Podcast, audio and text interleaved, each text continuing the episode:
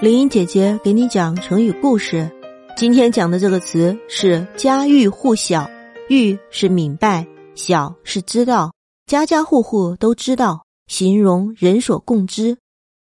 在汉朝人《列女传》里有记载了这样一个故事：有个名叫梁姑的女子，一天她的房屋不慎失火，她哥哥的一个小孩和她自己的两个小孩都在屋里。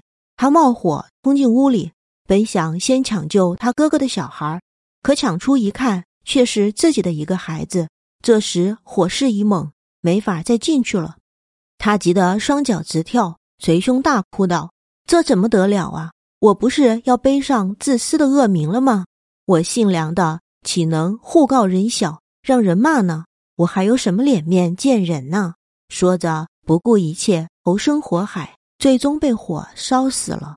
这里的“互告人小”是家家互相转告，人人都知道的意思。后来又有人写“作家志互晓”，是家家都传到，户户都知道的意思。渐渐的就变成了今天的“家喻户晓”。